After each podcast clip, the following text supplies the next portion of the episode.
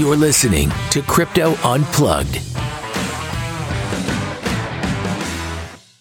What's going on, listeners? Welcome to Crypto Unplugged's 5 Minute Friday Show. Doc here on Friday, the 23rd of September, and I hope you're all well wherever you're listening from. So, what's happening this week in the crypto space?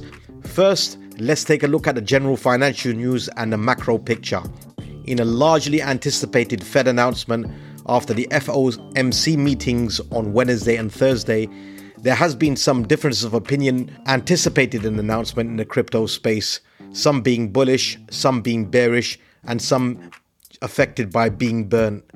Where members of the crypto space varied in their opinions of whether the Fed would raise, lower, or keep the rates the same. For the third time in a row, the US Federal Reserve increased interest rates by 0.75% in the effort to rein in inflation that has reached multiple decades high.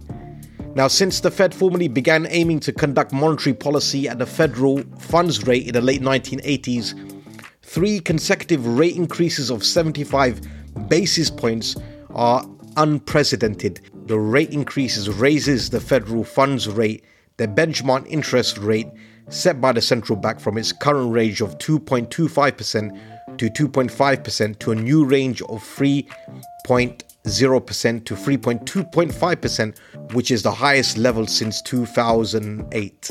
Now, we've already seen Bitcoin and Ethereum drop 70% from their all time highs in general, and altcoins faring far worse, with the total crypto market cap dropping from its all time high of around $3 trillion to below a trillion dollars, with more than a 67% drop from its total all time high. Now, listeners, how do you feel after the latest Fed announcement? Are you bullish? Are you bearish? What are we going to have? Are we going to have a crypto winter, or is this just the usual low performance September in the crypto space? And are we going to be enjoying an October? Next, we are talking blockchain upgrades. And after last week's Ethereum upgrade, the merge, taking Ethereum blockchain from proof of work to proof of stake, Cardano has been bumped up too with the Vasil hard fork. Now, Vasil is anticipated to create changes to the blockchain that will increase scalability, efficiency, and also reduce transaction costs. Now, despite two delays, co founder of Cardano, Charles Hoskinson, was optimistic that it would be launched on time, and that was exactly what happened.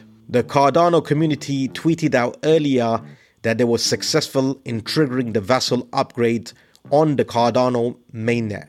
And our last story, let's look at the latest news from the crypto regulations, and it's from Tether and its stable coin USDT. A judge has ordered Tether to produce documents showing what is behind Tether's stable coin, the USDT, specifically how USDT is actually backed. And as part of an ongoing lawsuit against Tether, Bitfinex, and a few other companies a few years back, Tether and Bitfinex did have an opportunity to produce some basic evidence, but their argument was that the judge's request was overly broad and too general. So, specific documents requested are supposed to be under lock and key and sealed under the federal court database. The Coindesk team did request information from Tether under the Freedom of Information Act, requesting specifically to ask what underlying commodities is actually backing Tether.